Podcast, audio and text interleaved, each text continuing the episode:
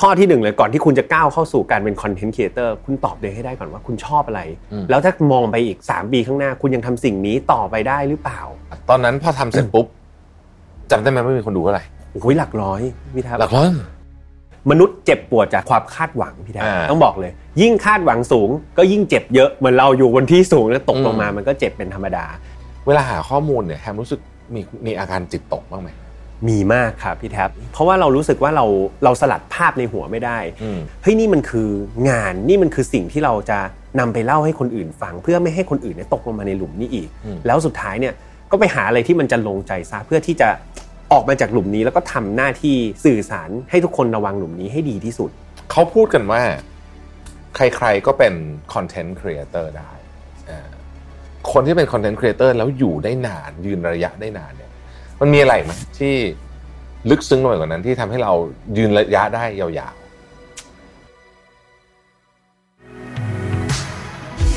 Mission to the Moon Podcast รอ เธออยู่ by Liberator เทรดหุ้นฟรีไม่มีค่าคอมตั้งแต่บาทแรก สัมผัสประสบการณ์ 0% Commission ได้แล้ววันนี้ เปิดบัญชีได้เลยทันที ดาวน์โหลดเลยที่ App Store และ Google Play MM Interview วันนี้นะครับ พิเศษจริงๆ เพราะว่าเป็นคนที่ผมอยากคุยด้วยมานานแล้ว เราอยู่บ้านติดกันเลยนะฮะแต่ว่าเอ่อไม่มีโอกาสได้คุยกันมาหลายปีแล้วนะครับยินดีต้อนรับคุณแฮมทัชพลครับสวัสดีครับสวัสดีครับสพี่แฮมวัสดีครับแหมคนดังนะฮะอันนี้ก็เป็นคนดังอีกหนึ่งคนที่มันอยู่ในรายการของเราขอบคุณครับ จริง ๆ ยังไม่ใช่คนดังพี่นะครับก็เป็นคนที่เอ่อเรียกว่าหลงรักในผลงานของตัวเองแล้วก็ทำไปเรื่อยๆจนกระทั่งมีคนที่หลงรักในงานของเราเหมือนกันอืมดีกว่าไม่แต่ว่าเนี่ยขนาดเอ่อเอ่ออ้ำ MD GM ของเราเนี่ยนะฮะครับก็ยังบอกเลยว่าเนี่ยพี่แท็บต้องทำให้พอดแคสต์เราออกก็ต้องลงให้ได้ยอดแบบพี่แฮมสินี่ดูดูโอ้ยพูดจากับคุณขนาดนี้นะฮะครับไม่แต่ว่าแต่ว่าอันนี้ก็จริงๆว่าจริงๆแล้วรายการแฟน not found เนี่ยก็เป็นรายการที่มียอดวิวที่ดีขึ้นเรื่อยๆนะฮะเราก็มีแฟนติดตามแบบจริงจังมากล่าสุดแฮมก็เพิ่งจัดเอ่เวิร์กช็อปไปใช่ไหมฮะใช่ครับเป็นไงบ้างครับ สนุกไหมประทับใจกับพี่แท็ปคืออ่าจริง ๆ เคยสอนหนังสืออืมในบริษัทของตัวเองอืมแต่ว่ายังไม่เคยมาในฐานะ creator อืมพอมาในฐานะ creator มาเจอคนที่เขาฟังรายการจริง ๆ หรือแม้แต่คนที่ไม่เคยฟังรายการ แต่อยากมาเรียนรู้ทักษะการเล่าเรื่องของเราเนี่ยมันเป็นอีกความรู้สึกหนึ่งเลยพี่แท็ปแล้วมันเป็นอะไรที่แบบมันเราอยู่มาเกือบ 40 ปีนะมันเป็นครั้งแรกเลยนะที่เราได้สัมผัสประสบการณ์แบบนี้อืมแล้วสุดท้ายเนี่ยสิ่งที่รู้สึกดีใจคือมันเป็นการจุดประกายอะไรบางอย่างให้กับคนที่มาเรียน ถึงจะแค่ 40 คน แต่ผมเชื่อว่า อย่างน้อย 40 คนนั้นน่าจะได้อะไรกลับไป เพื่อเป็นแรงบันดาลใจในชีวิตได้อีกเยอะครับอืมครับที่ผ่านมาท่านผู้ชมท่านผู้ฟังก็คงจะรู้จักกับพี่แฮมในในในฐานะ คนเล่าเรื่องแล้วก็เป็นโฮสต์ของ f i n a l f i l นะครับครับ แล้วก็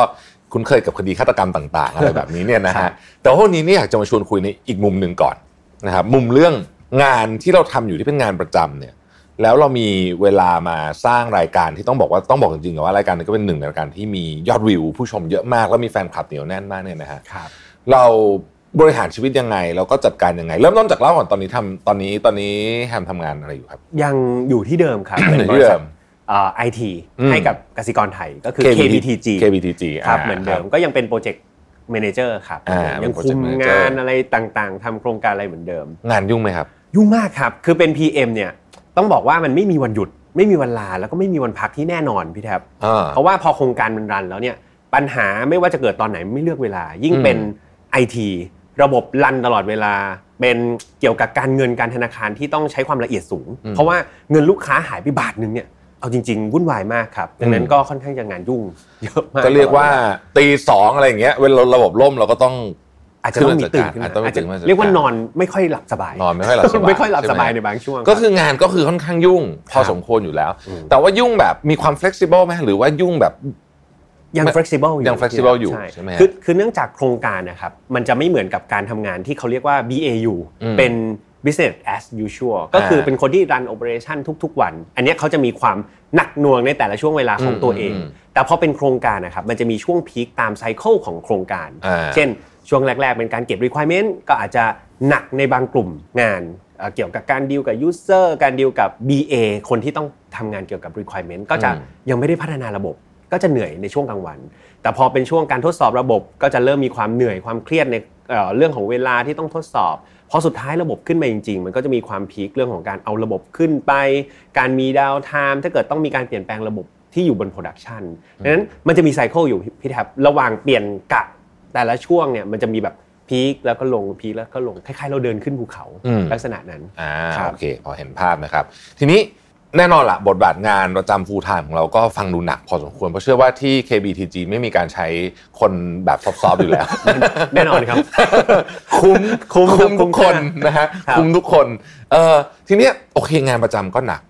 แล้วบทบาทของการเป็น content creator เนี่ย File Not Found ลงสัปดาห์ละหนึ่งครั้งครับเอิ่มแต่ว่า ส่วนตัวนะ รู้สึกว่ายาก เพราะว่าเรื่องก็แหมมันก็ไม่ได้มีคดีที่มันน่าเล่าเยอะแยะตลอดเวลาถูกไหมฮะครับสองก็คือเข้าใจว่าตัวแฮมเองก็พยายามจะหาอะไรที่ไม่ค่อยแปลซ้ำ มีความแปลกใหม่ด้วยใช่ไหมครัฮะบแล้วสามเนี่ยบางทีเนี่ยแหล่งข้อมูลของพวกเนี้ยมันก็ไม่ได้แบบ มันไม่ใช่แบบ search Google เจอทุกอย่างนอกจากเป็นคดีดังครับจริง ๆ ใช่ไหมฮะครับเออแล้วเรา ทำไงอะคือในช่วงโอเค ช่วงงานเบาก็คงพอจะนึกภาพออกว่าพอจะจัดได้แต่แล้วช่วงที่มันงานหนัก แต่เรามีไอ้เนี่ยอยู่ทุกอาทิตย์เลยเนี่ยเราทำไงเรียกว่าต้องจัดตารางชีวิตพี่แท็บอืมคือเราต้องแบ่งแยกคือเนื่องจากปกติแฮมอะเป็นคนชอบอ่านหนังสือ อ่านอ่าบทความอะไรเป็นประจำคราวนี้เราก็เรียกว่าเปลี่ยนจากการที่เราจะไปอ่านอะไรสัพเพเหระเราก็มาอ่านในสิ่งที่เราจะเอามา produce เป็นงานของเราได้อืมแฮมยกตัวอย่างเช่นเอ่อมันมีเว็บไซต์เกี่ยวกับคดีอาชญากรรมที่แฮมติดตามอยู่ หรือว่าแม้แต่ บล็อกแบบมีเดียมเองเนี่ยก็จะมีนักเขียนที่เป็นคออาชญากรรมอยู่อ๋อดังนั้นเราก็เลือกที่จะจะไว้ใช้คำว่าผ่อนคลายก็ไม่ได้เนาะแต่ว่ามันเป็นฮ็อบบี้อย่างหนึงเป็นเป็นเป็นการอ่านนะครับพี่พี่แทบบางคนก็อ่านแล้วก็จบไป แต่ของแฮมแค่เปลี่ยนครับอืมเปลี่ยนการอ่านนั้นแล้วก็เก็บมาเพื่อเอามาเรียบเรียง แล้วก็เอามาเล่าต่อเท่านั้นเอง เพียงแต่ว่าเราต้องมีการจัดตารางชีวิตดีอืมๆเออ แต่ว่าไม่ได้ตึงจนเกินไป แบบทุกวันนี้ถ้าเกิดเป็นไซเคิลปกติก่อนแล้วกันของแฮมเนี่ยงานเราก็จะทุ่มเทให้มันเต็มที่จนตัดเวลางาน แล้วก็เราก็พักผ่อนอะไรไปจนกระทั่งประมาณ4ี่ทุ่มสี่ทุ่มเป็นช่วงที่บ้านเงียบอืมพอบ้านเงียบก็จะมีสมาธิในการทำงาน ก็อาจจะทำจนถึงประมาณสักเที่ยงคืนในการอ่านในช่วงวันจันทร์เพราะวันอังคารเนี่ยปกติแฮมก็จะบุ๊กไว้ว่าวันจันทร์เราหาเรื่องราวที่จะมาเล่าให้ฟังเนี่ยพยายามหาให้เจอ ถ้าถ้าไม่เจอจริงๆค่อยไปวันอังคาร แต่ว่าพยายามจะหาให้เจอวันจันทร์เพื่อที่วันอังคารเนี่ยจะได้เอามาแปล แล้วก็มาเรียบเรียงอืมครับแล้วก็วันพุธเนี่ยถ้าเกิดทุกอย่างมันไปได้โฟล์ดีๆก็วันอังคารก็จบไป ถ้าไม่ได้ก็วันพุธก็ยังเหลืออยู่แฮมก็เอามาทำวันพุธซะอืมเพื่อที่ว่าพฤหัสกับศุกร์เนี่ยจริงๆแล้วแฮมนอกจาก File Not Found เนี่ยแฮมยังไปทำช่องของตัวเองด้วยใช่เป็นการแบบบันเทิงใจ เพราะว่าเราก็จะเล่าเรื่องสั้น ๆ ที่ไม่ได้เป็นคดีหนักมากบางทีเป็นเรื่องแปลกๆอย่างเงี้ย เพราะว่า File Not Found เนี่ยช่วงแรกๆแฮมจะเล่าเรื่องแปลกใช่ป่ะพี่แท็บแล้วก็รู้สึกว่าเรื่องแปลกๆ บางอย่างเรายังอยากแชร์ให้คนฟังนะอืมก็เลยไปเล่าในช่องตัวเองซะเพราะว่าจะได้ File Not Found ยังได้เป็นคงธีมเดิมอยู่ ก็พฤหัสกับศุกร์ก็ไปทำช่องตัวเอง ไปหาข้อมูลของช่องตัวเองทำให้มันเป็นเหมือนวินัยเหมือนเราออกกำลังกายเนี่ยทุกๆวันทุก ๆ ครั้งครับโหนี่อันนี้อันนี้เป็นตัวอย่างเลยนะครับว่าพี่แฮมนี่ทำทั้งงานประจำ ทำ File Not Found ด้วย แล้วก็ทำช่องตัวเองด้วยแฮมครับทัชพลเนี่ยพี่ก็ตามอยู่เหมือนกันนะฮะโอ้ขอบคุณมากเข้าไปครับดูเป็นบางเป็นเป็นบางอันน่าสนใจมากเลยทีเดียวครับนะฮะบางอันน่าสนใจมากเลยทีเดียวเนี่ยทีนี้พอมีงานหลาย ๆ อย่างแบบนี้เนี่ยอยากมาคุยกันถึงเรื่อง part ของความเป็น content creator ละนะครับเอิ่มแฮมก็ทำมานานพอสมควรแล้วเนี่ยคิดว่าการเป็น content creator ที่ดีเนี่ยอะไรเป็นปัจจัยของความสำเร็จ ถ้าถามแฮมเลยนะพี่แท็บอืมแฮมว่าสิ่งที่ทำควรเป็นสิ่งที่ชอบอืม เพราะว่าแฮมเชื่อว่าแบบพี่แท็บเองเนี่ยทำพอดแคสต์แบบ5 minute เนี่ยทำทุกวันทุกคนก็ทึ่งว่าเฮ้ยทำได้ยังไง ระดับผู้บริหารแบบพี่แท็บเนี่ยมาทำ5 minute ทุกวัน ผมเชื่อว่า passion นั้นมาจากความชอบ มาจากความรักที่เราอยากจะเล่าเรื่องราว อยากจะเอิ่มถ่ายทอดความรู้อะไรบางอย่างให้กับคนทั่ว ๆ ไปให้เขาเข้าถึงได้ดังนั้นอย่างแรกเลยที่แม้แต่การสอนในเวิร์กช็อปของแฮมนะหัวข้อแรกเลยคือการสำรวจตัวเองนะครับอืมเออเพราะว่าสุดท้ายแล้วเนี่ย content creator เนี่ยไม่ว่าเราจะเอาเงินเป็นสำคัญ เอารูปแบบไอดอลของเราเป็นสำคัญ แต่สุดท้ายมันจะย้อนกลับมาที่ตัวเอง ว่าสุดท้ายแล้วเราชอบอะไรอืมเราถนัดอะไร เราอายที่จะทำอะไร สิ่งเหล่านี้มาวิเคราะห์ตัวเองก่อนพี่แท็บ content creator แฮมเลยบอกว่าจุดแรกเลยนะข้อที่หนึ่งเลยก่อนที่คุณจะก้าวเข้าสู่การเป็น content creator คุณตอบตัวเองให้ได้ก่อนว่าคุณชอบอะไร แล้วถ้ามองไปอีก 3 ปีข้างหน้า คุณยังทำสิ่งนี้ต่อไปได้หรือเปล่าอืมเพราะว่าอย่างที่บอกว่า content creator ไม่ใช่ว่า ก้าวไปก้าวแรกแล้วดังพลุแตกคนมาฟังเออมากมายไม่มีทุกอย่างใช้เวลาไม่ไม่มีมีไม่มียากไม่เคยเห็นเลยอะยกเว้นเขาเป็นดารามาก่อนอ่าหรือว่าอะไรอย่างนี้โอเคใช่แต่ว่าถ้าใช่แบบ nobody เป็นคนธรรมดาอย่างเงี้ยทุกอย่างต้องใช้เวลาครับอืมดังนั้นเราจะอยู่กับมันได้อะเราต้องรักมันอะครับต้องอยู่กับมันได้แบบนานๆเลยอย่างแฮมย้อนกลับไป EP ที่หนึ่งตอนที่ทำไฟล์ not file อะครับตอนนั้นพอทำเสร็จปุ๊บจำได้ไหมว่ามีคนดูเท่าไหร่คุณโอ้โหหลักร้อยพี่แท็บหลักร้อย เชื่อว่าน่าจะเป็นพ่อแม่ประมาณ 300แล้วก็ทีมงานอีกช่วยสักร้อยสองร้อยทีมงาน ทีมงานไม่ได้เข้าไปช่วยนะครับเขาไปเช็คไฟล์เช็คไฟล์ไปดูว่าเสียงมันโอเคน่าน่าจะมีเครือญาตินะครับกับเออเพื่อนๆฟังเท่านั้นเองพี่เท่านั้นเองจริงๆเท่านั้นไม่ถึงพันไม่ถึงพันจนแล้วก็จนถึงทุกวันนี้ครับเป็นหลักแสนหลายแสนด้วยในบางตอนครับใช่ไหมฮะอืมเออนานไหมนานแฮมเชื่อว่าไม่ต่ำกว่าถ้าถ้าจะไปแตะหลักพันนะพี่แท็บ แฮมว่าเกิน 10 episode แน่นอน10 episode 10 episode นี่คือ 2 เดือนกว่านะเพราะเราออก episode ละหนึ่งตอนใช่สองเดือนกว่าๆเนี่ยเริ่มไปเจอรู้สึกจะเป็นตอนเกี่ยวกับเด็กกินสมองเป็นแบบเรื่องเล่าเรื่องราวอะไรอืมประมาณเนี้ยแล้วก็ไปเจอว่าเฮ้ยอยู่ๆคดีนี้หรือว่าเรื่องราวนี้มีคนฟังหลักพันเออตอนนั้นก็ฮือฮามีคนฟังเฮ้ยมีคนฟังถึงพันคนฮือฮามาก ก็เลยไปคุยกับทีมงานว่า เอ๊ะ อะไรนะเนื้อหาแบบไหนนะที่คนถึงเริ่มที่จะฟัง File Not Found อันนั้นเอาจริง ๆ มันเป็นจุดเปลี่ยนเหมือนกันพี่แท็บมันเป็นอีก trick หนึ่งของ content creator ครับว่าคือการเรียนรู้ความสำเร็จของตัวเองอืมเออบางครั้งเราทำเรื่องราวของเราไปเรื่อยๆเนาะสิบตอน 20 ตอนไม่มีคนฟังสักทีอยู่ๆมัน peak มาสักตอนหนึ่งเนี่ยเราอาจจะลองกลับไปดูว่าไอ้ตอนที่ peak เนี่ยนะมันมีอะไรนะที่ไป touch ใจคนฟังอืมหรือว่าเป็นเรื่องราวอะไรที่ทำให้คนเนี่ยเขาเลือกที่จะคลิกเข้ามาอืมในเอ่อเรื่องราวของเราอันนั้น File Not Found ใช้รูปแบบเดียวกันครับ เราไปเจอว่า จากร้อยเราใจเย็นๆค่อย ๆ ไป มาเป็นหลักพัน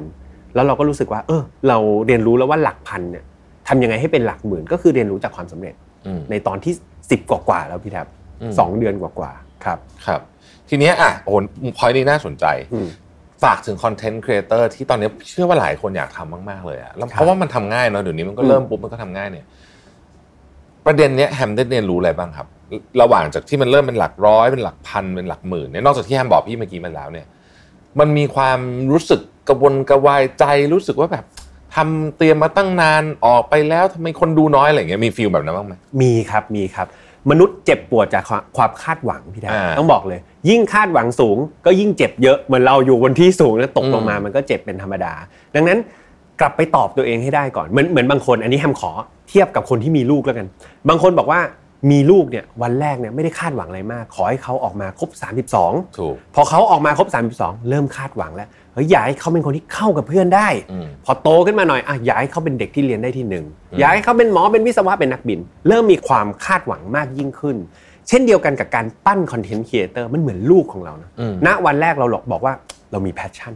รู้สึกว่าฉันทำอาหารเก่ง อยากจะสอนวิธีการทำอาหารให้กับคน เท่านั้นเองนั่นคือ passion ณวันแรก แต่พอออกไปปุ๊บทำไมคนดู 10 คนอะแม่เราดูหรือเปล่าวะหรือหรือว่าพ่อเราดูนะสิคนนั้น ก็ยังสงสัยทำไป 5 6 เมนู ก็ยังมีคนดู 10 คน เริ่มเกิดอืมความคาดหวัง แล้วก็เบื่อหน่ายสุดท้ายก็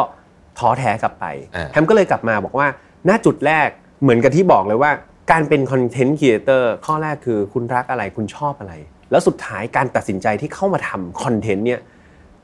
ความหวังแรกความคาดหวังแรกเราคืออะไรกันแน่อืมอืมผมผมคิดว่าตัว dive เว้นแรกอะมันจะทำให้เรารู้สึกกลับมามีไฟแล้วก็อยากจะทำมันต่อ เพราะถ้าคาดหวังยอดวิวเนี่ยยากหมายถึงว่าเอาเอายอดวิวเยอะตั้งแต่แรกยาก ยากใช่ไหผมแชร์ให้เลยก็ได้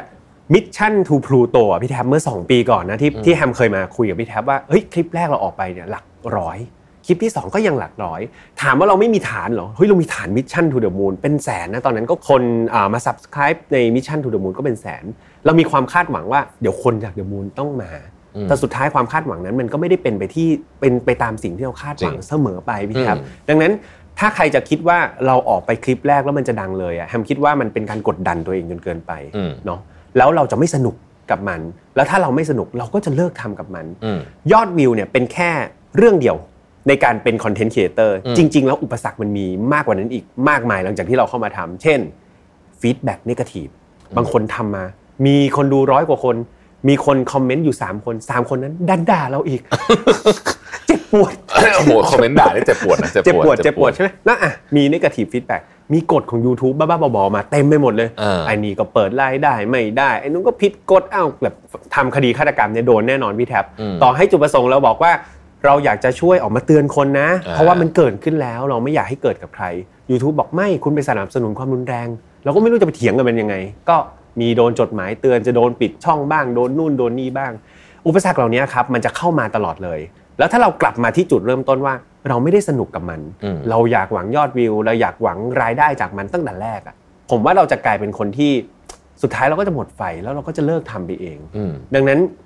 แฮ มมันก็เลยย้ำอยู่ตลอดเนี่ยพูดมาย้ำสามครั้งแล้วตั้งแต่คุยกับพี่แท็ปว่าอืมกลับมาที่จุดแรกของตัวเองนั่นแหละว่าสุดท้ายแล้วเรารักอะไรเราชอบอะไร การทำ content creator ควรเริ่มจากจุดที่เรารักจริง ๆ ครับ แล้วส่วนใหญ่ของที่เรารักเนี่ยมันเป็นของที่บางทีเราก็เห็นอยู่ตรงหน้าอยู่แล้วไหมฮะไม่มันบางทีมันเป็นสิ่งที่เรา อาจจะไม่ได้นึกถึงมัน ใช่ แต่เรารู้สึกว่าเราทำเนี่ยเราสบายใจ happy หรือว่ามีความสุขใช่ไหมประมาณใช่นั้นใช่ไหมครับใช่อะเอ่อมีน้องบางคนที่เขาถามเหมือนกันว่าเขาโตมาแบบจนเรียนจบแล้วเนี่ยเขายังไม่รู้เลยว่าตัวเองเนี่ยรักอะไรอืมแฮมก็เลยลองบอกว่างั้นเราลองเปลี่ยนคำถามไหมว่า สุดท้ายแล้วเราเก่งอะไรเราอาจจะไม่ต้องผลิตผลงานในสิ่งที่เรารักก็ได้นะ แต่เราผลิตผลงานในสิ่งที่เราเก่ง หรือเราถนัด หรือเราชื่นชอบจะทำยกแฮมยกตัวอย่างเช่น บางคนเนี่ยแบบคดีฆาตกรรมอย่างเงี้ยก็ได้ ไม่ได้รักมันนะไม่ได้รู้สึกว่าชื่นชอบ แต่ว่าสิ่งที่เราเก่งคือการเล่าเรื่องอืมดังนั้นเราอาจจะไม่ได้เล่าเรื่องคดีฆาตกรรมก็ได้ แต่บังเอิญว่าเราชอบอ่านนิยายฆาตกรรมอะไรเงี้ยเราก็เอาเรื่องราวเหล่านี้มาได้ หรือบางคนเนี่ยไม่ได้ชอบทำอาหารคือทำมาทำได้ แต่บังเอิญทำเก่ง ทุกครั้งที่เข้าครัวนี่โอ้โห ทั้งหมู่บ้านรีบวิ่งมาที่บ้านเราเลย นั่นก็คุณก็อาจจะใช้ความเก่งคุณเป็นตัว drive ในการทำคอนเทนต์ก็เป็นได้เหมือนกันพี่แทบอืมก็แค่เปลี่ยนคำถาม แต่สุดท้ายมันก็คือเริ่มจากตัวเราแหละเราชอบอะไรแล้วเราเก่งอะไร อืมครับแฮมนี่ไปเป็นโค้ชไปโค้ชคนสอนวิธีคิดคนได้เลยนะเนี่ยอ๋อเป็นคนเรียบเรียงขอบคุณมากความคิดได้ดีมากอ๋อขอบคุณครับอาชวนถามต่อนิดนึงเกี่ยวกับเรื่องเวลาเราเตรียมเนื้อหาเนี่ยคือจริง ๆ คดีประเภทเนี้ยมันก็มีคือคือมันจริงๆมันมีเยอะแหละแต่ว่าอย่างที่อย่างอย่างอย่างเอาพี่เข้าใจเอาเองว่าข้อมูลมันอาจจะไม่ไม่ได้เยอะมากในบางกรณีถูกไหมฮะครับทีนี้เนี่ยเอ่อเวลาเราเตรียมเนื้อหาเนี่ย เรารู้เลยตั้งแต่ตอนเตรียมไหมว่า เฮ้ยตอนเนี้ยเอาถึงว่าวันนี้แล้วนะตอนเนี้ย ดังดังแน่ คนฟังเยอะแน่ฮิตแน่ หรือครับไม่ค่อยแน่ใจเหมือนกัน เดาทางยากเหมือนกัน เรียกว่าประสบการณ์ช่วยให้พอเดาได้พี่แท็บอ่าแต่ก็ยังมีเดาผิดอะถ้ามาสายคดีฆาตกรรมเนี่ยแฮมบอกพี่แท็บเลยนะว่า แทบจะทุกคดีเลยที่มียอดวิวสูงๆของฝ่าย not f o u n เนี่ยมักจะเกี่ยวกับเด็ก แล้วทุกๆ ครั้งที่แฮมเล่าคดีเกี่ยวกับเด็ก มักจะมีคอมเมนต์ว่าหนูฟังไม่ไหวครับพี่แฮมหนูขอข้ามก่อนอืมผมรับไม่ได้ครับคดีเกี่ยวกับเด็ก ผมทนฟังไม่ได้พี่แฮมขอข้ามก่อน แต่ทุกครั้งที่มีการข้ามยอดวิวมันสูงมันสูง ซึ่งมันเออเหมือนกับว่าสิ่งที่มาคอมเมนต์แฟนๆ มาคอมเมนต์กับยอดวิวเนี่ยมันแปรผกผันกันอืมเออซึ่งจริง ๆ แล้วคดีเกี่ยวกับเด็กเนี่ยถามว่าจริง ๆ แฮมก็ไม่ชอบนะไม่ชอบที่จะเล่าเพราะรู้สึกว่าเด็กคือเด็กอะแล้วเขาไม่ได้ผิดอะไรบางทีเขามาโดนอย่างนี้ แต่ว่าในอีกมุมหนึ่งมันมีความรู้สึกว่า เดี๋ยวนี้คนเป็นพ่อเป็นแม่เนี่ยเขามีความรู้เกี่ยวกับการเลี้ยงเด็กมากยิ่งขึ้นเนอะแล้วก็การเข้าไป มอนิเตอร์ลูกๆในโรงเรียนเนี่ยมันเปิดกว้างมากขึ้น เมื่อก่อนเราส่งลูกไปโรงเรียนอะเราตาบอดเลยนะไม่รู้ใช่ ครูจะตีครูจะ เดี๋ยวนี้มีกรุ๊ปไลน์บางโรงเรียนไฮโซหน่อยมีกล้องวงจรปิดให้ดูใช่ลูกด้วย ใช่ดังนั้นวิธีการในการสังเกตพฤติกรรมของลูกอะครับเขากลับมามีรอยฟกช้ำไหมหรือว่า เอ๊ะวันนี้มีคนแปลกๆเข้าไปชวนคุยกับเราหรือเปล่า เรื่องราวเหล่านี้มันกลายเป็นบทเรียนให้คุณพ่อคุณแม่เขาป้องกัน สิ่งที่มีค่าที่สุดในชีวิตเขาได้ก็คือลูกอะได้เป็นอย่างดีเลย เออดังนั้นนี่คือหนึ่งใน เรื่องโอปิกี้ออกทะเลแล้วเนาะพี่แท็บก็คือแฮมพอดีแฮมโยงเข้ามาเรื่องของเด็ก กลับไปหัวข้อที่พี่แท็บถามว่า จนถึงตอนนี้เราพอจะรู้ได้ไหมว่าเรื่องราวเหล่าไหนที่มันจะดังเนี่ยต้องบอกตรงๆว่าก็ยังพอเดาไม่ได้ แต่ว่าอย่างน้อยๆ ถ้าเป็นสายที่แฮมทำเนี่ยจากประสบการณ์ก็คือเป็นเรื่องเกี่ยวกับเด็กอืมเป็นเรื่องราวเกี่ยวกับเด็กครับแต่ตัวอย่างที่แฮมยกมานี่คือดีมากเลยนะ เพราะว่านี่คือเรียกว่าเป็นการพี่ใช้คำว่าสร้างคุณูปการให้กับสังคมนะก็คือว่า ทำยังไงถ้าแพทเทิร์นเราเห็นแบบนี้มันเคยเกิดเรื่องคือแบบนี้มาแล้วอะครับเพราะฉะนั้นถ้าเกิดว่าคุณเป็นพ่อแม่หรือว่าใครก็ตามเนี่ยเป็นญาติพี่น้องเนี่ยแล้วคุณเห็นเรื่องคล้ายๆแบบนี้เนี่ยเฮ้ยมันก็ต้องฉุกคิดขึ้นมานิดนึงว่า เคยฟังมาจากพี่แฮมอะเล่าเรื่องนี้มาเฮ้ยมันอาจจะเป็นอาจจะเกิดขึ้นกับเราก็ได้ใช่ไหมใช่ใช่ครับอืมหรือแม้แต่การบูลลี่ในโรงเรียนอย่างเงี้ยครับใช่จะพยายามเตือนแล้วก็สอดแทรกไปในตลอดว่าคำพูดบางคำเนี่ยมันสร้างบาดแผลในจิตใจของคน ไปจนกระทั่งเขาโตเลยนะเออเออดังนั้นคือเราเองเนี่ยเราป้องกันลูกเราได้ แต่ว่าอย่าลืมที่จะสอนลูกเราด้วย ไม่ให้ไปสร้างบาดแผล ไม่ให้ไปสร้างความเจ็บปวดให้กับใคร เพราะว่าบาดแผลเหล่านั้นบางทีมันไปเปลี่ยนชีวิตของคนคนหนึ่งได้ตลอดกาลอืมก็พยายามจะสอดแทรกเรื่องราวพวกนี้เข้าไปอะครับในครับสิ่งที่เรา เมื่อกี้แฮมบอกว่าเป็นคดีเกี่ยวกับเด็ก แต่ตอนแรกที่พี่เดาเนี่ยพี่เดาว่าเป็นคดีที่มีแถบแดงเยอะสุดเอาด้วยพี่ดาด้วยบางคนบอกรอเลยรอความโหดแบบเต็มเต็มหลอดแล้วครับแล้วอะแล้วเวลาเราหาข้อมูลอย่างเงี้ยเกี่ยวกับเด็ก แล้วบางทีบางทีเป็นคดีเด็กที่โหดด้วยเนี่ย มีความรุนแรงมากๆ เนี่ย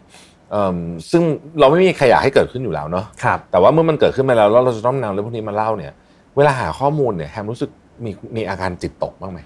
มีมากครับพี่แท็บอืมคือบางตอนเนี่ยต้องบอกยังเคยพิมพ์มาบอกทีมงานเลยว่าแบบขอขอพักได้ไหม เพราะว่าเรารู้สึกว่าเราเราสลัดภาพในหัวไม่ได้อืมพี่แท็บเนี่ยเอิ่มฟังเรื่องราวที่แฮมเล่านะบางทีทีมงานเขาก็จะตัดภาพบางส่วนที่มันรุนแรงเกินไปออก แต่พอดีบางทีเนี่ยแฮมเข้าไปหาข่าว หนังสือพิมพ์ที่เป็นโลโก้บางทีเขาไม่ได้เซ็นเซอร์ภาพเลย เราเห็นภาพเหล่านั้น เราเห็นร่างของน้อง เราเห็นร่างของผู้ที่เป็นเหยื่อเนี่ยแล้วมันติดตามากพี่แท็บแล้วมันรู้สึกว่ามันสลัดไม่ออก บางครั้งเราต้องกลับมาแบบเหมือนดึงตัวเองออกมาอืมคือแฮมจะพยายามคิดว่าไอ้สิ่งที่เราทำเนี่ยข้อมูลเนี่ยมันคือก้อนวงกลมก้อนหนึ่งแล้วกันที่ตอนนั้นแฮมบังเอิญตกลงไปในหลุมหลุมนั้น แต่พอถึงจุดจุดหนึ่งเนี่ยเราต้องกลับมาใช้ชีวิตของเราให้ได้นะกลับมาถอยกลับมา แล้วก็มองลงไปว่าเฮ้ยนี่มันคืองานนี่มันคือสิ่งที่เราจะนำไปเล่าให้คนอื่นฟัง เพื่อไม่ให้คนอื่นเนี่ยตกลงมาในหลุมนี้อีก แล้วสุดท้ายเนี่ยก็ไปหาอะไรที่มันจะลงใจซะเพื่อที่จะ ออกมาจากหลุมนี้แล้วก็ทำหน้าที่สื่อสารให้ทุกคนระวังหลุมนี้ให้ดีที่สุด เท่านั้นเองแล้วก็พยายามที่จะปรับเปลี่ยนชีวิตฮิวจิตใจตัวเองด้วยวิธีการอื่นไปเรื่อยๆอะครับมุมมุมนี้น่าสนใจมากเลยสำหรับใครที่ต้องทำงานกับเรื่องที่ต้องบอกว่ามันมีแรงกดดันกับจิตใจเราเนี่ยอาจจะใช้วิธีแบบแฮมก็ได้เนอะคือครับพยายามเอ่อถอยตัวเองมานิดนึงคือคือไม่ไปคลุกแบบมาก ๆจนเกินไปใช่ไหมไม่งั้น ถ้าเราอินมากครั บบางทีมันดึงตัวกลับขึ้นมายากเหมือนกันเนาะใช่ต้องฝึกแล้วก็ตรงเนี้ยมันเอาไปสกิลนี้มันเอาไปใช้กับชีวิตจริง ๆ ได้ด้วยพี่แท็บเพราะว่าแฮมเชื่อว่าทุกคนลืมตาเกิดมาเนี่ยมันมีโอกาสเจอปัญหาได้ทุกคนเลยใช่แล้วหลาย ๆ คนเนี่ยพอเวลาไปเจอปัญหาแล้วรู้สึกว่าเราเราจมเราจมอยู่ในปัญหาไปเลย หลาย ๆ ครั้งพอเวลาจมอยู่ในปัญหาแฮมก็เป็นนะบางครั้งรู้สึกว่าเฮ้ยเครียดงานไม่รู้จะแก้ยังไง ลองหยุดตัวเองสักแป๊บหนึ่งพี่แท็บแล้วก็เฮ้ยตั้งสมาธิแล้วก็ลองถอยกลับมาดูเนี่ยบางทีมัน เจอวิธีการที่แก้ปัญหาได้อย่างน่าเหลือเชื่อ หรือหลาย ๆ ครั้งเราลองโทรไปคุยกับคนที่เขาไม่ได้เกี่ยวกับสายงานเราเลย เล่าให้เขาฟังว่าแบบโทรไปหาเพื่อนบอกเฮ้ยเนี่ยปัญหาของเราเป็นอย่างนี้ว่ะหนึ่งสองสามสี่บางทีเพื่อนที่อยู่คนละสายงานเขามีมุมมองอะไรใหม่ ๆ ที่เขาไม่ได้จมอยู่กับเราเนี่ยเขามาช่วยเราได้เยอะ ดังนั้นวิธีการที่เราจะแก้ปัญหาหนึ่งในวิธีการที่แก้ปัญหาเลยคือ อย่าไปจมกับมันแล้วถอยออกมาหนึ่งสเต็ปหามุมมองใหม่ๆในการแก้มันครับ ในบรรดา episode ที่เล่ามาทั้งหมดเนี่ย มี episode ไหนไหมที่แฮมจำได้เป็นพิเศษเลย ไม่ไม่อยากถามว่าชอบที่สุด เพราะว่า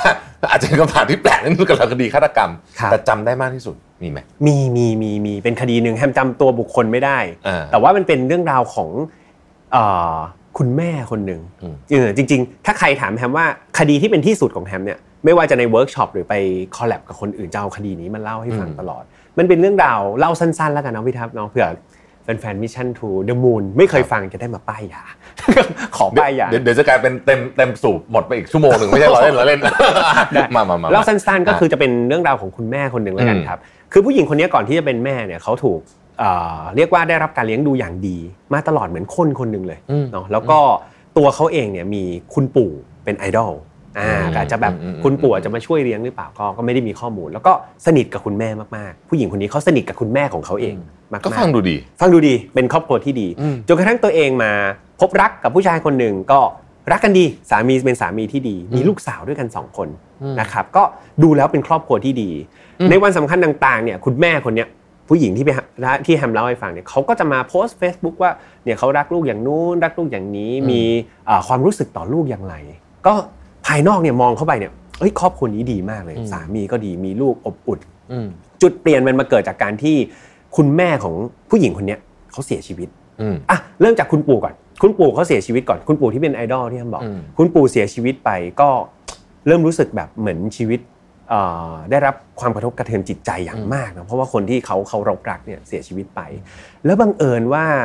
ในช่วงเวลาใกล้เคียงกันนะครับคุณแม่เขาจากไปด้วยอืมมันทำให้คนที่เขารักและบูชาและเคารพที่สุดสองคนนี้จากไปพร้อม ๆ กัน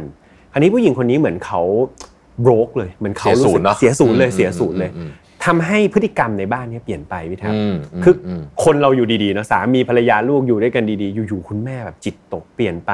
เริ่มติดสุราอืมเริ่มกินเหล้าเริ่มอะไรอย่างนี้ ที่บ้านก็พาไปรักษานะไปหาจิตแพทย์ แต่ว่าด้วยการที่เธอเนี่ยเทคยา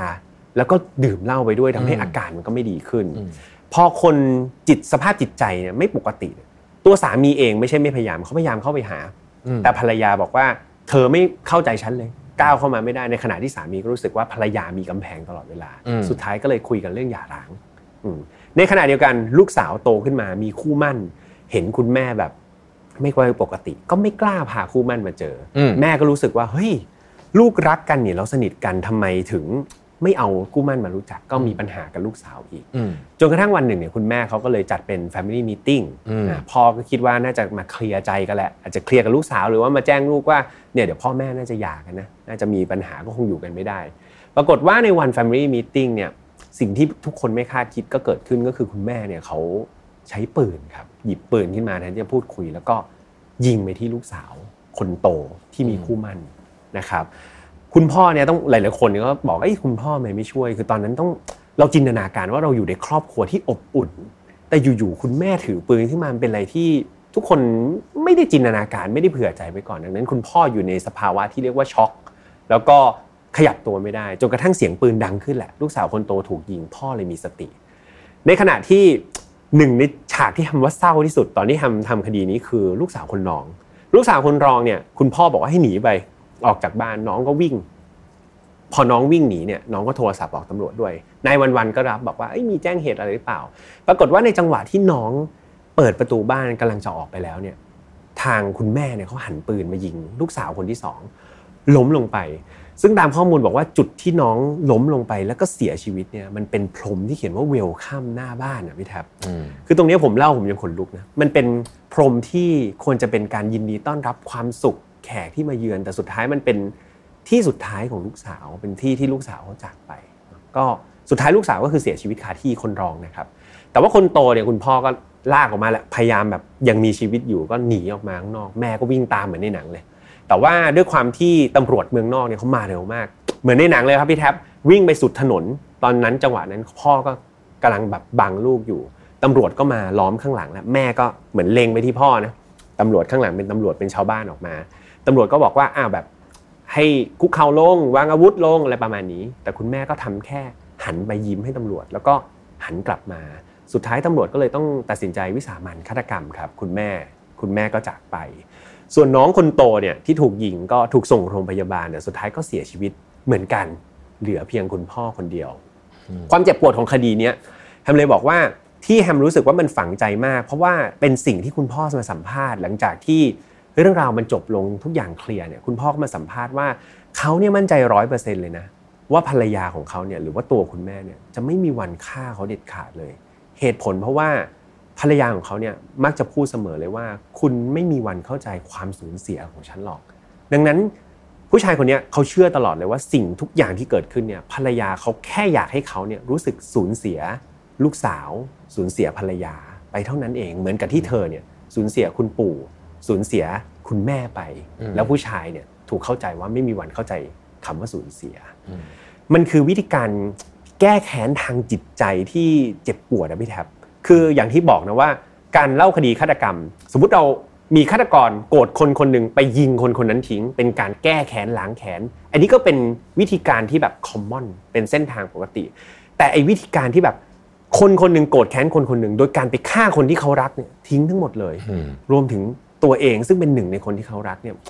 คิดแล้วมันเป็นอะไรที่แบบเจ็บปวดทรมานมากๆอะพี่แทมแล้วปล่อยให้คนนั้นอยู่ต่อด้วย ถูกต้องอืมอย่างทรมานครับอืมก็เลยเป็นคดีที่ทำรู้สึกว่ามันฝังใจอืมเป็นวิธีการที่ฝังใจมากครับ ตอนนี้พี่ไม่แปลกใจแล้วว่าทำไมรายการไฟล์ not file ดังเพราะว่าเมื่อกี้ประมาณสัก5ถึง7นาทีเนี่ยนะครับเราได้เหมือนฟังรายการไฟล์พี่โชคดีมากเลยนะครับ ท่านแฟนๆอาจจะอิจฉานะฮะเพราะว่าพี่ได้ฟังสดแบบนี้เลยเมื่อกี้นั่งฟังแล้วแบบ เหมือนฟังอยู่ที่บ้านเลยะเหมือนฟังอยู่ที่เสียโทนเสียง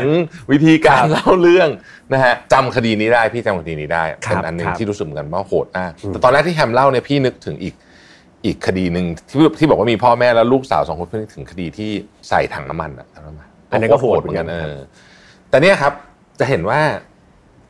วิธีการ structure เรื่องของของพี่แฮมเนี่ยซึ่งถ้าใครสนสนใจเนี่ยเดี๋ยวอีกหน่อยทำเวิร์กช็อปอีกนะ workshop ฮะอย่าลืมครับแต่ติดตามเนี่ยทำให้เรื่องเล่าน่าสนใจมากเมื่อกี้ฟังแล้วคือ ติดตามแบบแหมมันน่าติดตามมากเลยติดนะตามครับครับ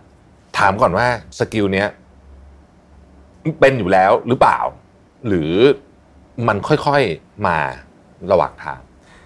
ส่วนส่วนตัวคิดว่าอาจจะโชคดีที่ถูกฝึกบังคับฝึกตั้งแต่เด็กดีกว่าพี่แท็ปคือต้องบอกว่าตอนเด็กๆแฮมเป็นคนขี้อายมากอืมถ้าให้ออกไปหน้าห้องเนี่ยยังไงก็ไม่ยอมไม่ยอมเด็ดขาดจนกระทั่งจุดเปลี่ยนเนี่ยมาช่วงป .5 ป .6 ตอนนั้นเนี่ยอยู่ๆคุณครูไปที่บ้านเลย ไปบอกคุณพ่อว่าจะส่งน้องแฮมเนี่ยไปแข่งพูดภาษาอังกฤษเอออมระดับจังหวัดตอนนั้นโอ้พ่อก็บอกเอาเลย ไม่ปรึกษาลูกนะเอาเลย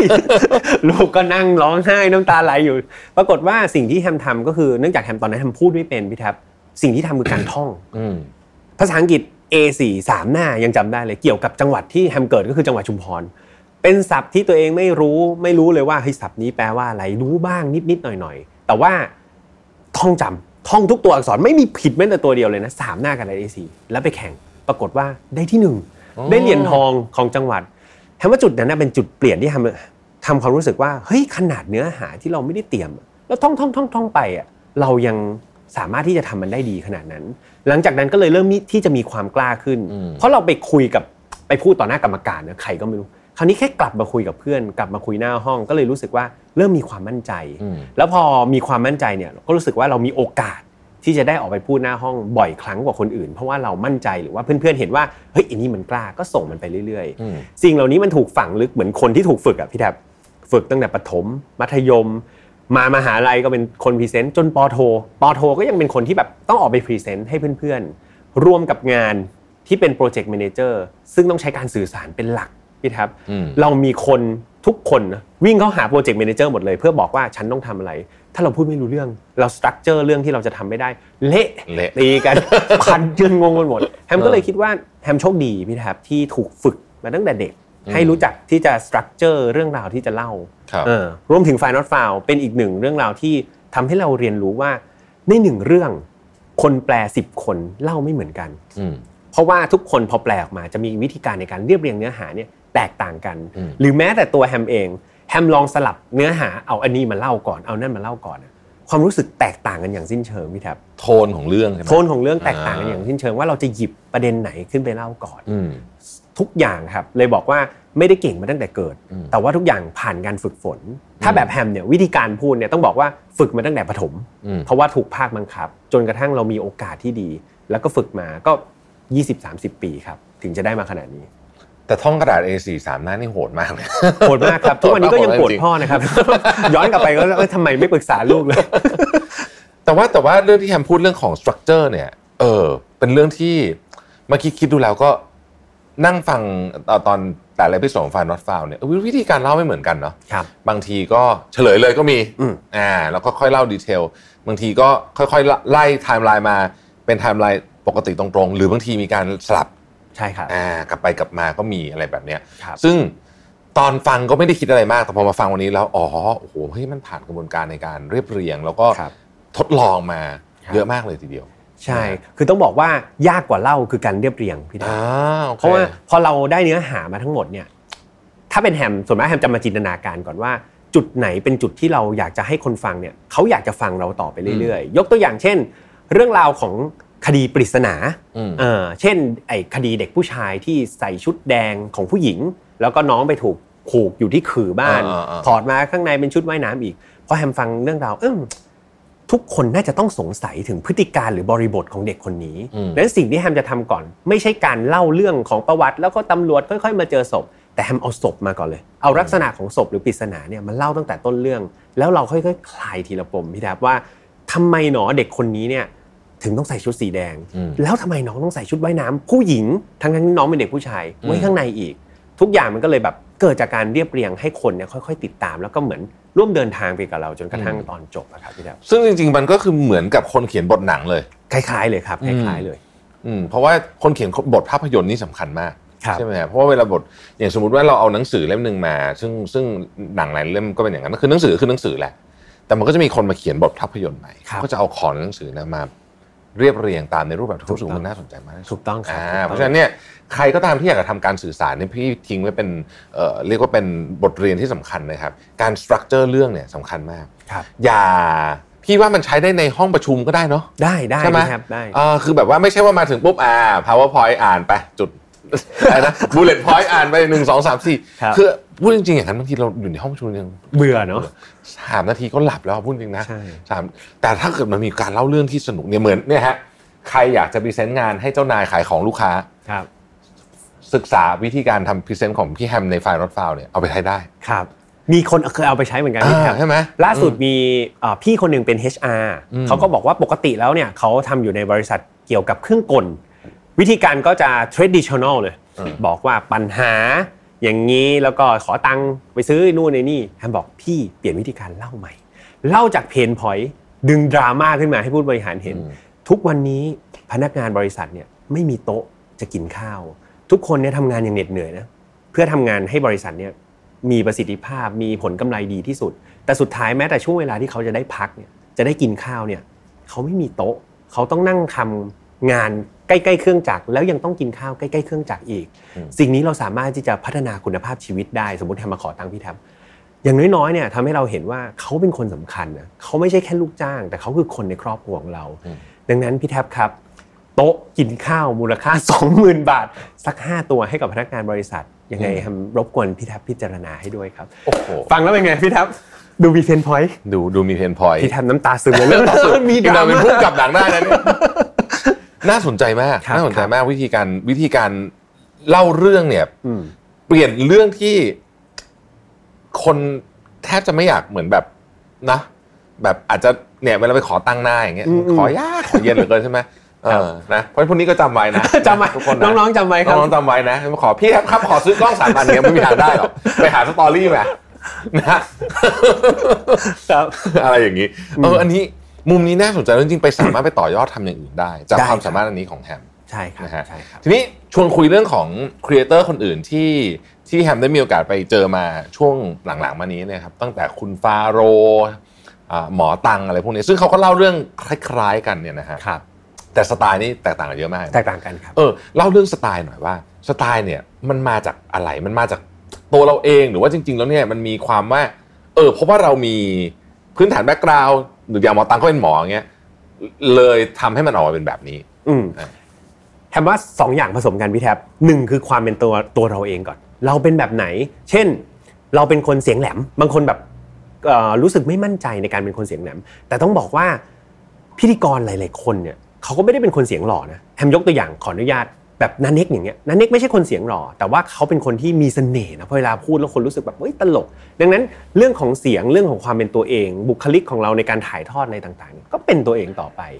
กับอย่างที่สองที่แฮมว่ามันจะเบรนเข้ามาได้เลยคือ core value ในตัวเองอืมยกตัวอย่าง หมอตังเขาเป็นคุณหมออย่างที่พี่แทบบอกเลยเขามีความรู้ทางด้านการแพทย์เขาก็เอา core value ของตัวเองตรงเนี้ยเข้ามาเบลนอืมเข้ามาใส่แล้วก็สอดแทรกเทคนิคทางการแพทย์ รายการเขาก็จะรู้สึกแบบ differentiate จากรายการเล่าคดีอื่น ๆ อันนี้นอกเหนือจากหน้าตาที่หล่อเหลาและเสียงที่นุ่มนวลของเขาอืมเขาก็จะได้ข้อมูลทางการแพทย์ หรือฟาโรห์ฟาโรห์เขาก็จะมีความรู้ด้านกฎหมายอ่าเขาก็สามารถที่จะพูดถึงเรื่องประเด็นทางสังคมทางกฎหมายได้เป็นอย่างดี อันนี้ก็คือ core value ของเขา แล้วเขาเป็นคนพูดชัดมากนะเขาเป็นคนพูดชัดมากครับ แล้วก็ดุดันเป็นตัวของตัวเอง คือต้องบอกว่าฟาโรห์ในช่อง Common Thread กับฟาโรห์ตัวจริงเนี่ย ไม่ไม่ได้เป็นคนดุดัน คือตัวจริงเนี่ยไม่ได้เป็นคนดุดันเขาเป็นน้องที่น่ารักมาก แล้วก็อืมสุภาพอ่อนน้อมมาก แต่ว่าพอ image ที่อยู่ในช่องเนี่ยเขาก็จะมีรูปแบบหนึ่งที่เป็นคนชัดเจน เป็นคนตรงไปตรงมาอะไรอย่างเงี้ยนี่ก็คือ core value หรือว่ารูปแบบที่เขาสร้างมาในเหมือนนักกฎหมายมาเล่าอะไรจะมาแบบเอ๊ะเนี่ยเนี่ยเนี่ยอย่างเงี้ยอะก็อาจจะไม่เหมาะกับฟาโรห์หน้าลงนิ่ง ใช่ แล้วก็ต้องต้องไม่ยิ้ม ต้องมายิ้มต้องมายิ้มแต่จริงๆเขาเป็นคนน่ารักมากเขาเป็นคนน่ารักมากครับเออแต่ว่าทั้ง 3 ช่องนี้ก็เป็นเราเรียกว่าเป็น top three แล้วเป็นช่องคุณภาพทั้งสิ้น แล้วก็หลังๆเนี่ยก็เห็นว่าเออมันมีมันก็มีรายการทำนองนี้ออกมีออกมาออกมาเยอะก็แสดงว่าจริงๆแล้วเนี่ยคนค่อนข้างชอบเนาะ ไอการไอการฟังสิ่งที่เป็นที่เป็นคดีความต่างๆ อนาคตแฮมอยากจะพัฒนาไฟล์รถฟาวไปเล่าเรื่องอื่นบ้างไหมที่มันอาจจะออกจากกรอบนี้ไปสักนิดนึงจริง ๆ เคยคิดเหมือนกันพี่แท็บแต่ว่าคงไม่ทิ้งเรียกว่าคงไม่ทิ้งเรื่องราวของเอ่อการเล่าคดีอาชญากรรม เพราะว่าเรายังมีความรู้สึกว่ามันเป็นประโยชน์อยู่อะพี่แท็บอืมทุกคดีมันมีความแตกต่างกัน แล้วก็มันมีประโยชน์ที่เราสอดแทรกไปได้ไม่เหมือนกันอืมคราวนี้ถ้าถามว่าอยากจะไปต่อยอดหรือทำอะไรต่อเนี่ยแฮมยังคิดว่า ต้องคงคงต้องเป็นเรื่องราวที่มันยังให้อะไรกับคนฟังอืมแล้วก็คนควรจะเป็นคนละแนวกับที่ฝ่ายนอตฟาวให้อืมเออเหตุผลคืออยากให้เขามีประโยชน์หลายๆเรื่องเท่านั้นเอง แต่ว่าตอนเนี้ยณตอนเนี้ยยังคิดไม่ออกนะพี่แทบว่าจะทำอะไรเหมือนกันครับ ก็ตอนนี้ก็เลยพยายามทำไฟนอตฟาวนี้ให้มันดีที่สุดก่อนครับซึ่งตอนนี้ก็ดีขึ้นเรื่อยๆ แล้วก็เอ่อรู้สึกว่าเรื่องราวเนี่ยมีมิติมากขึ้นนะครับคือเรื่องเดียวกันคนเล่าสองคน ต่างกันเยอะมากต่างกันครับเอะต่างกันครับแล้วก็จริงๆแล้วเนี่ยแฮมเองก็เป็นอีกหนึ่งคนที่ต้องบอกว่าทำให้เราทุกคนท่านผู้ชมทุกผู้ฟังเนี่ยเห็นว่าความสำคัญของ storytelling เนี่ยคืออะไรครับนะครับท่านที่ฟัง Mission to the Moon อยู่และไม่เคยไปฟังช่องคุณแฮมเนี่ยนะฮะต้องไปฟังนะครับ เพราะว่าสนุกมากจริงๆนะแม่ผมยังฟังทุกตอนเลยโอ้โหขอบคุณขอบคุณคุณแม่พี่แท็บด้วยแม่แม่ชอบมากแม่ชอบมากบอกครับโอ้เขาเขาเสียงนุ่มมากเลยนะลูกครับอ่าทีนี้ ใกล้ๆจะคำถามสุดท้ายเนี่ยก็เลยอยากจะขมวดปมมาถึงตรงนี้ว่า เราเรารู้สึกไหมว่าตอนนี้เนี่ยเขาพูดกันว่า ใครๆก็เป็นคอนเทนต์ครีเอเตอร์ได้แต่จริง ๆแล้วเนี่ยคนที่เป็น content creator แล้วอยู่ได้นานยืนระยะได้นานเนี่ย นอกจากสิ่งที่ทำได้เล่าให้พี่ฟังไปแล้วเมื่อกี้เนี่ยนะคือความชอบแล้วเนี่ยการพัฒนา feedback ตลอดเนี่ยนะฮะ มันมีอะไรไหมที่ลึกซึ้งลงไปกว่านั้นที่ทำให้เรายืนระยะได้ยาวผมคิดว่าถ้าถ้าเป็นของแฮมนะหนึ่งคือเราเข้าใจตัวเองแล้วว่าเราอยากจะทำอะไร แล้วก็เราทำสิ่งเหล่านั้นออกไปสองคือเราต้องเข้าใจคนที่เขาเป็นคนฟังเรามากยิ่งขึ้น สิ่งนี้มันช่วยอะไรเราให้เรายืนระยะ เพราะว่าคนเหล่านี้แหละคือคนที่เขาจะอยู่กับเราไปตลอดอืมคนเหล่านี้แหละเป็นคนที่ เขาจะช่วยให้กำลังใจเราเสมอพี่แท็บมันจะคงจะแบบอย่างที่แฮมบอกว่าทุกคนต้องเจอ negative feedback ทุกคนต้องเจอด่าเนาะเหมือนกระดาษสีขาวอะพี่แท็บมันมีจุดดำๆจุดหนึ่งยังไงเราก็มองจุดดำมันเป็นไปไม่ได้ใช่ไหมที่เราจะแบบมองแต่สีขาวมองโลกในแง่ดีๆในกระถิ่น feedback โอเคนะแต่พวกด่าแบบด่าแบบด่ารุนแรงกราดอะอืมเจอเหมือนกันพี่แท็ปมันมันต้องพยายามแล้วคนชมร้อยอันแฮมเป็นเหมือนพี่ไหมคนชมร้อยอันด่าคนเดียวนี่เราจะเห็นอันเนี้ยเป็น เป็นใช่ปะทุกคนเออเป็นพี่แท็ปถามทุกคนเป็นเหมือนกันทุกคนกำหมัดเหมือนกันรู้สึกแบบเออไม่โอเคมาก ๆ กับเออตรงนี้แล้วรู้สึกอยากจะเถียงเออแต่ก็วิธีการในการรับมือกับ negative feedback อันนี้แตกต่างกันนะพี่แท็ปแล้วแต่สไตล์คน แต่ว่าสุดท้ายแล้วเนี่ยพอถึงจุดจุดๆหนึ่งเราจะมีความรู้สึกว่าเราเนี่ยเราควรจะแบบแฮมเนี่ยจะถูกคอมเมนต์ว่า ทำอย่างนู้นสิทำไมไม่ทำอย่างนี้ หรือการทักทายไฟนอตฟาวเนี่ยมันจะมีวิธีการไม่เหมือนคนอื่นคือ ทุกๆ ครั้งก่อนเล่าเรื่องเนี่ยแฮมก็จะทักทายสบายดีไหมวันนี้อากาศเป็นยังไง บางคนก็มา พูดมากจังวะทำไมเมื่อไหร่จะเล่าเรื่องนู่นนี่นั่นด่ากันสารพัดบางทีเราก็เจ็บเราก็รู้สึกว่า เอ๊ะอืมมันเป็นมารยาทของเรานะนั่นนั่นคือสิ่งที่แฮมคิดนะว่าเฮ้ยแฮมมาเจอพี่แท็บแฮมก็ทักทายพี่แท็บก่อนพี่แท็บสบายดีไหมไม่ใช่มาถึงจั่วเลยจั่วกันเลยอย่างเงี้ยมันก็ดูแปลกๆสุดท้ายแล้วเรากลับมานั่งคิดว่าในร้อยคอมเมนต์น่ะพี่แท็บ มันมีคนด่าเราอยู่อยู่แค่คนเดียว เราจำเป็นจะต้องเปลี่ยนเพื่อคนคนนี้คนเดียวจริงๆหรอแล้วอีก 99 คนที่เขารักพี่แท็บที่เขารักเรามาตลอดเนี่ย เราไม่แคร์ความรู้สึกเขาเลยเหรออมสุดท้ายแล้วสิ่งที่ทำให้เรายืนต่อกลับไปที่คำถามไม่ทำเนาะสิ่งที่เราให้ยืนต่อกันได้ก็คือ คนส่วนใหญ่ที่เขายังคงสนับสนุนเราต่อไป ดังนั้นในเมื่อมีคนสนับสนุนอย่าลืมที่จะรักแล้วก็เข้าใจเขาด้วยอืมเป็นอย่างที่สองนะครับดังนั้นเข้าใจตัวเองก่อน อยากจะทำอะไรถ้าเรารักมันก็ทำได้นานๆ สองคือเข้าใจคนฟังด้วย เขารักเราเขาจะติเราในสิ่งที่เราสามารถปรับปรุงได้และยังเป็นตัวเราอยู่ แล้วก็กำลังใจเหล่านั้นมันก็ทำให้เราเนี่ยยืนระยะอยู่ได้นานๆนะพี่แทบอืมครับสุดท้ายละเวลาเราใกล้หมดแล้วเนี่ยนะครับก็อยากจะถามแฮมเรื่องนี้ว่า File Not Found เนี่ยเป็น community ที่แข็งแรงมากครับนะพี่เข้าไปอ่านในกลุ่มโอ้โหคนแบบเหนียวแน่นมากอะเนาะเป็น community ที่แข็งแรงมากเนี่ยอยากจะฝากอะไรถึงแฟนๆหน่อย ก็ ขอบคุณนะครับคือไม่มีอะไรมากไปกว่าคำว่าขอบคุณแล้ว เพราะว่าคือต้องบอกเลยว่าถ้าไม่มีแฟนรายการเนี่ยเราก็ไม่รู้เราจะทำรายการแบบนี้ไปทำไม เพราะว่าอย่างที่พี่แท็ปเห็นเนาะแฮมเอาเวลาไปนอนก็ได้ต้องพูดอย่างนั้นจริง ๆ แต่ทุกๆ ครั้งเนี่ยที่เรารู้สึกว่าเราทุ่มเทพลังไปเนี่ยอืมเรามีความรู้สึกว่าใครบางคนกำลังรอเราอยู่จริง ๆ แล้วเขาตั้งใจรอเราจริง ๆ ด้วยนะมันก็ทำให้เราตั้งใจที่จะทำงานนั้นแบบไม่ชุยๆอะทำให้มีคุณภาพ ถ้าเรารู้สึกว่าเราอยากจะส่งมอบอะไรสักอย่างหนึ่งให้ให้คนที่เขารักเรา แล้วเราก็รักเขาเหมือนกันเหมือนเป็นเกื้อกูลกันเนี่ยเราจะมีความตั้งใจแล้วก็ทำมันให้ดีที่สุด ดังนั้นแฮมขอบคุณแฟนๆรายการ f i n a l f i l ทุกคนแล้วก็ยินดีต้อนรับทุกคนที่จะเข้ามาอยู่ เป็นครอบครัวเดียวกับ f i n a l f i l นะครับก็เชื่อมั่นได้เลยว่าทุกคนที่เข้ามาแล้วเนี่ยแฮมพยายามสร้างสังคมที่ดี เราพยายามเป็นคนที่ใช้ถ้อยคำที่สุภาพให้เกียรติกันและกัน และสิ่งเหล่านี้มันสร้าง impact ให้ครอบครัวหรือว่า community เนี่ยมันเป็นครอบครอบครัวที่ให้เกียรติกันและกัน ดังนั้นอืม welcome ทุกคนครับเข้ามาอยู่ในครอบครัวเดียวกัน แล้วจะเป็นอีกความรู้สึกหนึ่งแล้วกันครับที่เชื่อว่าอาจจะไม่มีอยู่ในสังคมอื่นครับเจอกันในช่อง Mission to Pluto แล้วช่องแยกของ Final f i l ก็มีวันอังคารตอน 6 โมงหรือหกโมงครับหก6โมงหกโมงจำถูกด้วยฮะสุดยอดสุดยอมาดกรายการตัวเองจำไม่ได้ครับนะครับ ก็วันนี้เนี่ยได้หลายเรื่องมากแต่สิ่งที่พี่ได้มากที่สุดเลยวันนี้ก็คือว่า เฮ้ยพลังของการเล่าเรื่องเนี่ย มันส่งผลต่อแมสเซจจะส่งผลต่อสิ่งที่คุณอยากจะส่งไอ้เรื่องเนี้ยไปให้อีกคนหนึ่งเนี่ยวิธีการในการเล่าพลังการเล่าเรื่องการคิดมาแล้วอย่างดีเนี่ยสำคัญมากจริงๆและเป็นทักษะที่